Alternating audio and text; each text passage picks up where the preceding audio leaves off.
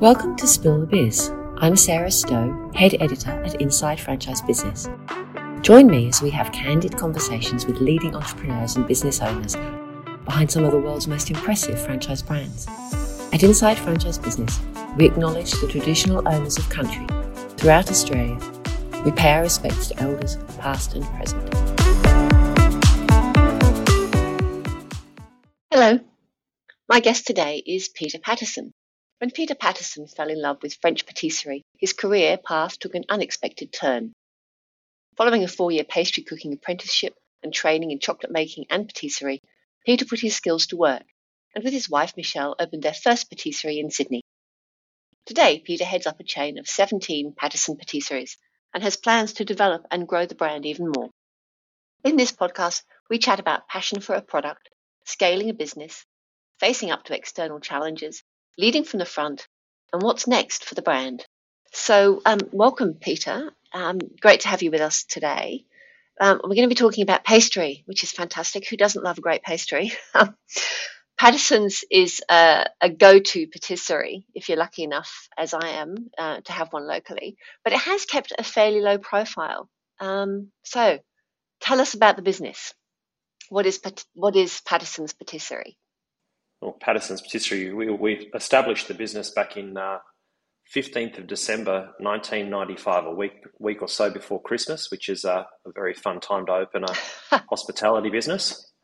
Uh, yeah, so we bought an existing bakery at the time. Actually, um, was always in the mindset of starting one from scratch, um, and uh, just lived it and felt it. Uh, felt felt felt out the the the the, the store at the time, and um, the vision was always. Uh, I'm a, a patissier by background, so love patisserie, love French culture, love uh, French food, and uh, uh, so yeah, uh, over over the next few months, uh, we, you know, heading into 1996, I think it was then, um, we converted the to our business into a patisserie, um, and you know, focusing on on French pastries. So you you set up um, pre Christmas, which is challenging, as you said. Um, yes and how how did you grow the business? What was the what was the sort of approach that you took? Was it was it kind of strategic in the sense of I want to be in X number of places or I want to be in these locales, or was it simply an opportunity came up and you grabbed it? Hmm.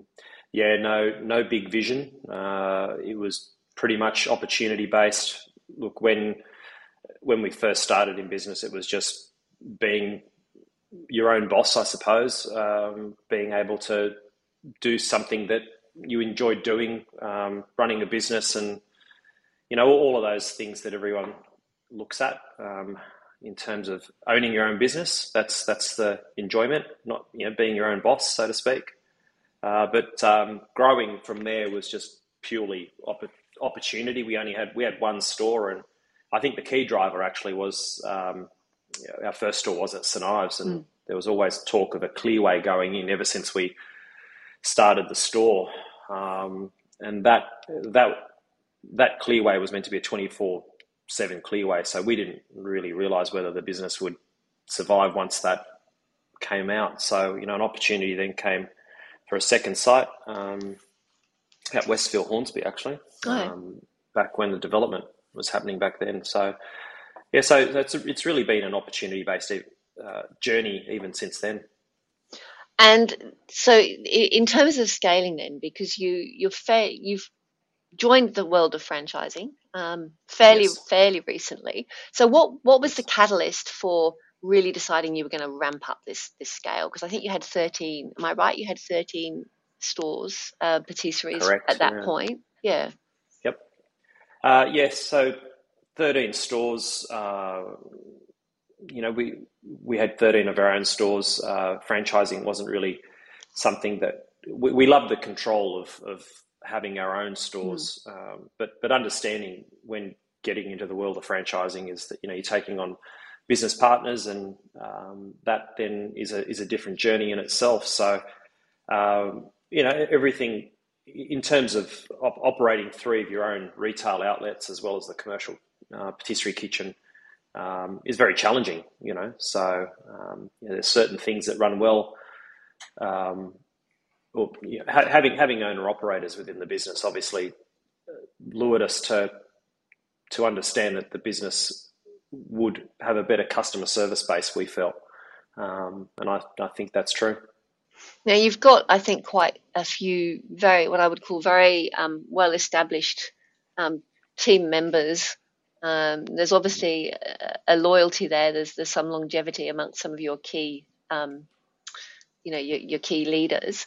And I wonder, what is it that you think nurtures that? Is it because it's a family business, or is is there something more to mm. Pattison's that you know gets people to to stay and, and go along the journey with you? I think it's the uh, forever we're forever evolving. Even though um, you know two of my main my head pastry chef and my sous pastry chef have been with me for over twenty years, even since apprentices.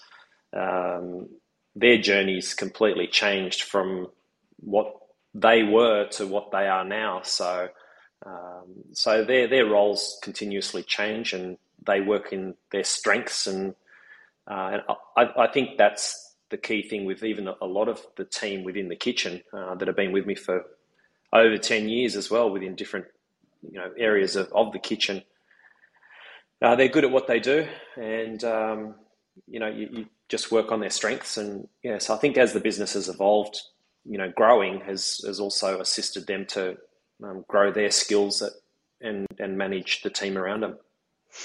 And um, in terms of yeah, you're talk, you're talking there about um, I, I, guess empowering empowering people to some degree, aren't you? In, in terms of mm. you know following their skills, um, um, and that comes down to leadership. How would you de- define your own leadership skills? Uh, can do attitude, I suppose. Uh, lead by example. Hmm. Um, mm. Very much, you know, I, will I'll do what anyone else does. It's um, I'm you know pastry chef. I've created the business, we've created the product, and uh, you know every day is a is a is a new day, um, which you need to do as you did the day before. So, so yeah, the, the, in terms of leadership, it's it's very much um, uh, yeah lead by example. I I feel. You mentioned there about the kitchens. Now I know you've you've one of the challenges with scale, obviously, um, is how you replicate um, and how how efficient you are with your your systems. With something like mm. patisserie, um, it's obviously important that your standards are high. So I, I think you have a centralized kitchen. Is that correct? We do. Yes. And so how, and so how does that operate in, in terms of um, getting the product out to to the stores? Uh, so we're still very hands on on what we do with our product. Um, you know, we team starts at two a.m., three a.m., four a.m. Um, we, you know, we use a we use technologies like retarder provers, in which we call them for you know where we make our pastries and they have a very uh, low yeast content and a long fermentation time. Uh, so the team gets in and you know definitely is on point from the time they walk in to ensure that the you know the the product is in stores or leaving leaving the kitchen from 5:30 a.m. and on the doorsteps of some of the stores from 6 a.m. through till 7:30 a.m. So we do uh, we still do two deliveries a day. So we've got our uh, bread products, and then we have our um, sort of um, uh, second delivery, as we sort of call it, that comes through with um, you know your, your, your next range of products for the for the day. So still keep it still keep it very um, you know very hands on and um, as fresh as we can possibly do. So, what what do you what do you specifically look for in a in a franchisee? Oh, really, um, just dedication, I suppose, to being there to to deliver the final final result of, of what we do. So the the product's always sold itself, as we sort of say. Um, every, everyone wants a nice experience when you're in a patisserie or a cafe or a restaurant, um, it's the customer service area that that that's the area that they need to focus on, ensuring that they meet all expectations that customers wants and needs, and um, yeah, so it's uh, it's not overcomplicated, but that's hospitality. And you've introduced some new store models or some some store formats, I think, mm. rather than the yes. just the traditional. So can you talk through those? What, what's actually a part of that? Yeah, we branch out a little bit more into that. So it's a, a Pattison's Petite concept. Um, mm-hmm. So it's just a smaller version of what we do. Um, we have touched on it before by doing kiosks, as we called it. Uh, but it, it's really more of a small store format, more of a affordable format as well for people to get into their own business. Uh, it'd be very, very focused on ensuring that you know you do have an owner operator within the store, and just hitting all those uh, little little gains by just ensuring you know you're give, giving good customer service, and um, it, it, won't be in a, a, large format store. So easier to run, easier to manage, uh, easier financial entry point, um, and uh, yeah, sort of the harder you work, the, the the better the return. And would you see that as a as an entry level for um, for someone that wanted to come in and, and then perhaps move on to to a full store? I mean, do you see that there would be that kind of career progression, if you like? Yeah, we've had those discussions. I presume uh, that would be a good journey for people if that's what they want. Um, some some may be happy with with the format, but yeah, the opportunity's there for someone that wants to sort of step in and experience it uh, to then get into a, a bigger um, format is is always something that we would you know help and grow and assist with. And so, what what are your kind of expansion plans then, say for for 2024 and maybe you know a couple of years ahead? Have you have you got that defined?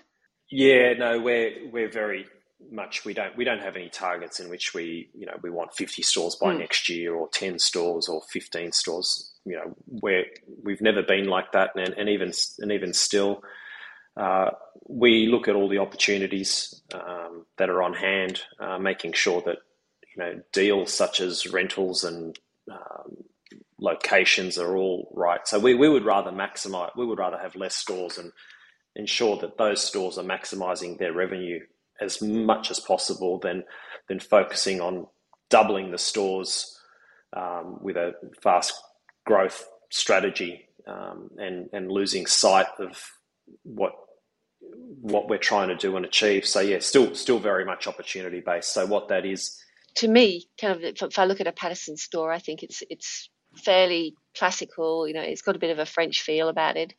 Is that the will that kind of continue? Is it something that you would look at refreshing over time? How how important is kind of the look of the business to to the Pattison's name? Yes, we uh, yeah we love we love the French feel. Um, it's it's what we it's uh, what um, you know our foundations are in terms of patisserie, food, uh, traditions of, of of what the uh, you know French do with pastries. Um, but yeah, that in terms of look and feel, we kind of evolve as we go. So mm-hmm. you know, being around for thirty years, it's is uh, each each store will go through um, you know a, a period. So our new stores are um, went through sort of like a bit of a Hamptons sort of style look back uh, about uh, eight years ago, but we've sort of uh, tuned in a, a, little bit more. Still got a bit of that in there, but yeah, they, they kind of evolve for the area, either the centre that they're in or the location they're in. Um, so if we're you know build, building one on the on the beaches, it'll sort of um, have that local uh, flair to it as well. So it's not it's not a cookie cutter approach. It's very bespoke, and um, they're they're they're all unique, but they still need to look and be branded as a Pattison's. And does that apply to the menu as well? I mean, is there an element of um, customization for particular markets, or is it absolutely a standard menu that you'll get in St Ives, or you'll get in Bondi, or you'll you know? Yeah, product product mix will change naturally. So we have a large uh, menu as such.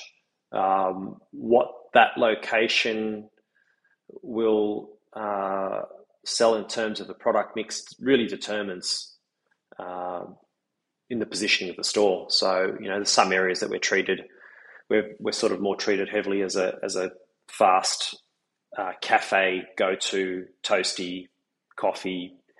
Um, you know, sit sit and go um, uh, to the suburban stores where uh, you know there's a lot of bread. You know the bread sales. So it, it just it really depends on, on the on the location of the store. So, but um, but we've got a we've got a large menu and it and it caters for for each location. And I, I imagine that you've um, taken much more of a, a helicopter perspective. Um, you've got a new general manager, or yes. your first general manager, yeah.